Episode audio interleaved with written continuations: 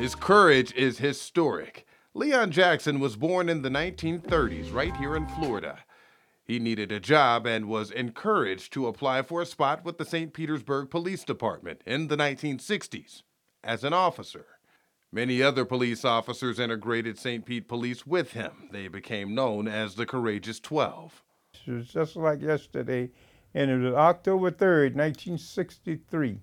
You put your hand up and took the oath. Oh, yes. And when they gave you that badge, what did you think? Well, we didn't get the badge right away. We got the badge about a week prior of graduating from the police academy. The police academy was uh, six weeks. Officer James King approached me about becoming a police officer. At first, I told him I didn't want to become a police officer. And he told me, see, they need some more colored police officers. See, go on down there and fill out an application. So Officer Freddie Crawford was working with Officer King, and Officer Freddie Crawford got in the recruiting process of me, and they talked me into going down and filling out an application. And I went, filled out an application, took the test, and passed it, and they hired me. This was the same year that Dr. King gave his iconic I Have a Dream speech. We could not investigate complaints from white citizens. We could not work in a white neighborhood. We could not arrest whites during that time. At that time, they wore department blues, but they were black. We were just a half police officer because we didn't have the full authority as the white police officer. And I recall when uh, we would arrest an African American person or give an African American person a ticket, they would tell us that you're nothing but a half police officer. They said, well, I wouldn't have the job because I cannot, you cannot work in a white neighborhood. You cannot investigate complaints from white citizens. You cannot arrest whites.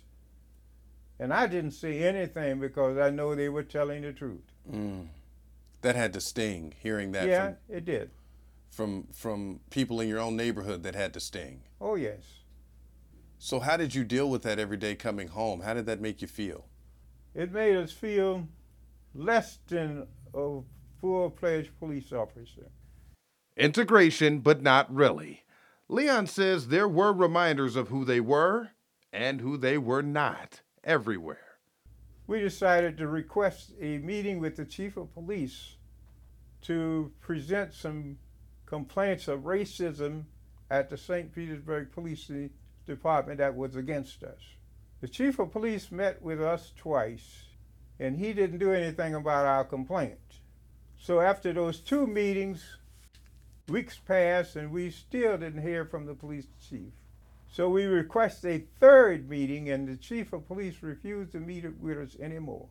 So our leader, a very good leader, Officer Freddie Crawford, said, let's sue him.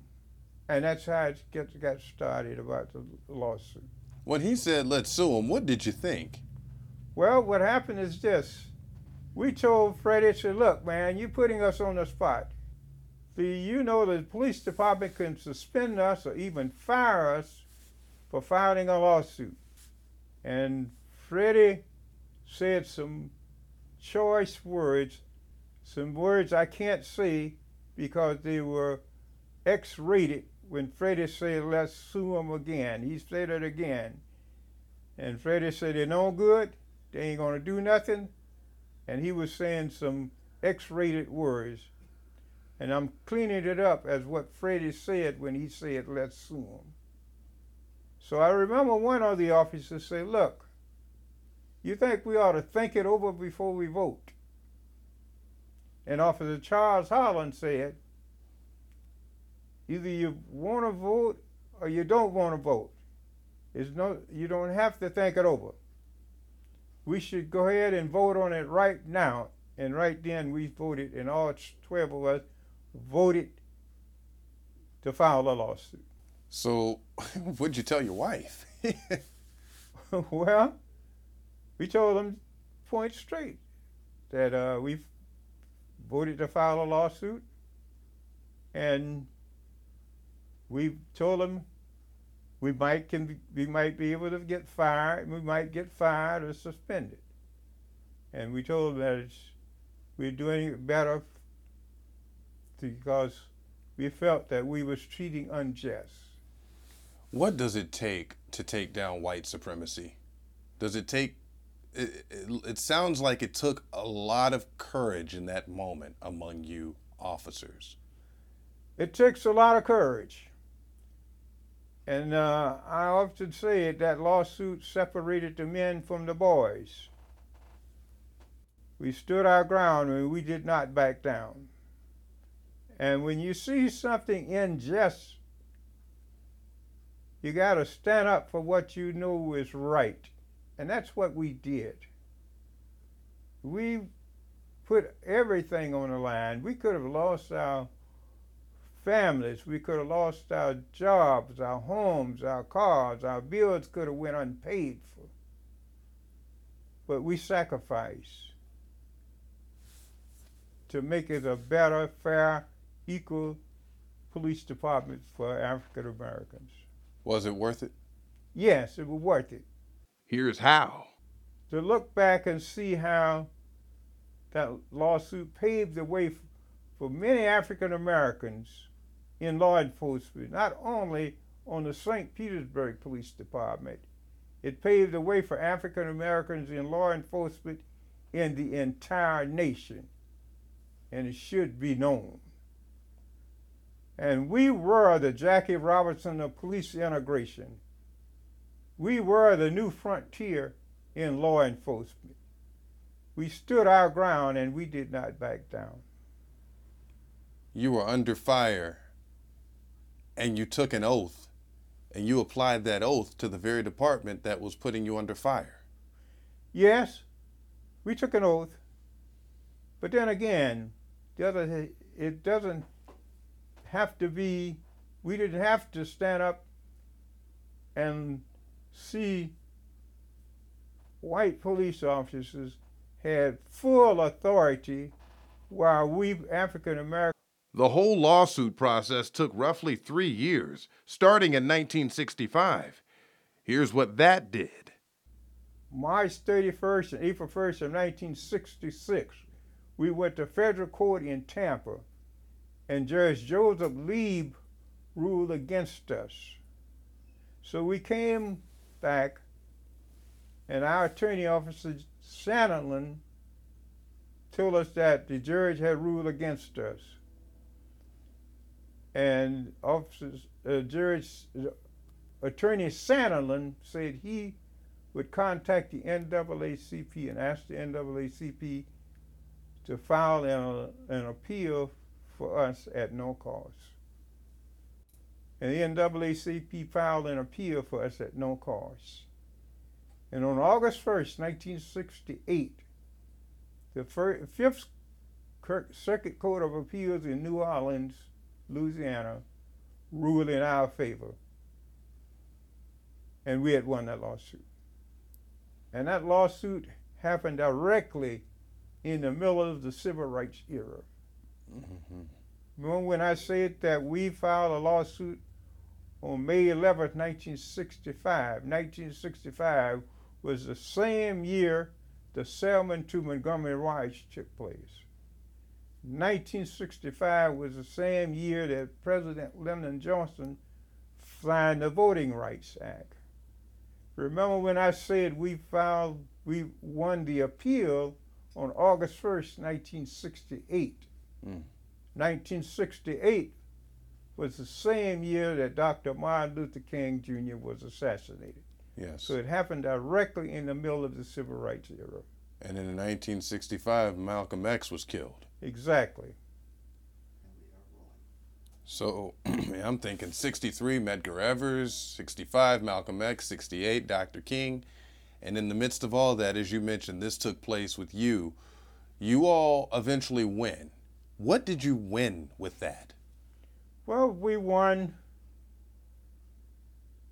to for African Americans in law enforcement for the betterment of not only St. Petersburg police officers, but we won for be- the betterment of African American officers in the entire city.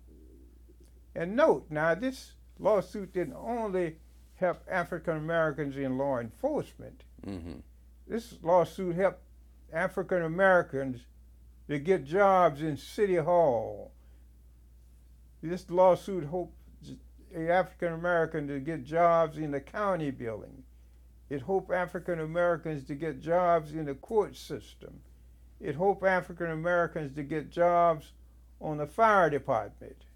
When we filed a lawsuit in 1965, there were no African Americans on the fire department. Five years later, in 1970, they started hiring African Americans on the fire department.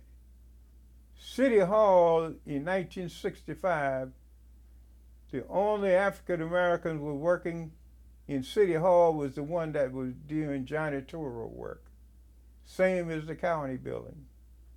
The court system was controlled by all whites, all white judges, all white prosecutors, all white public defenders, all white clerks, all white secretary, all white bailiff.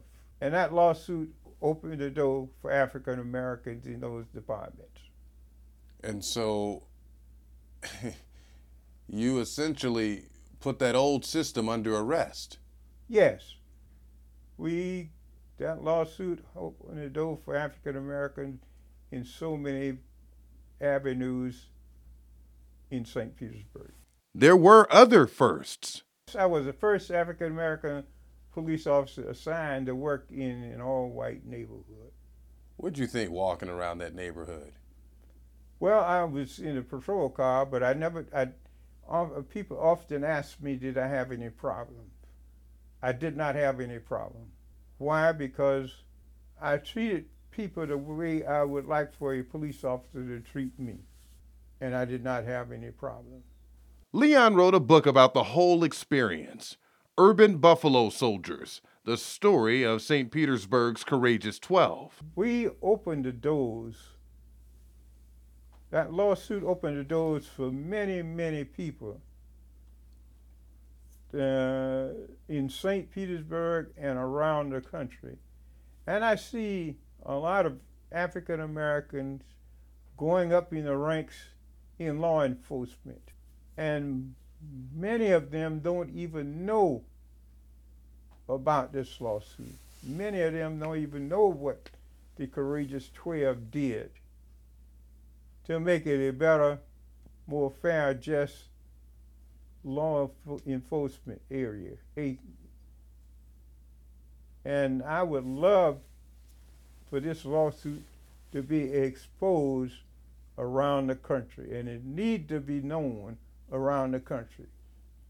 ABC, CBS, NBC, CNN, all your major televisions, all your major news papers, New York Post, Washington Post, New York Times, Detroit Free Press, Los Angeles Times, Atlanta Journal Constitution, all the major newspapers should start publishing this lawsuit because it opened the door for many, many, many people of African heritage. Who gave you guys the name Courageous 12? That's a good question. The, that letter, that uh, lawsuit came out in March 25th of 2007 and I started hearing people start talking about the courageous 12. I think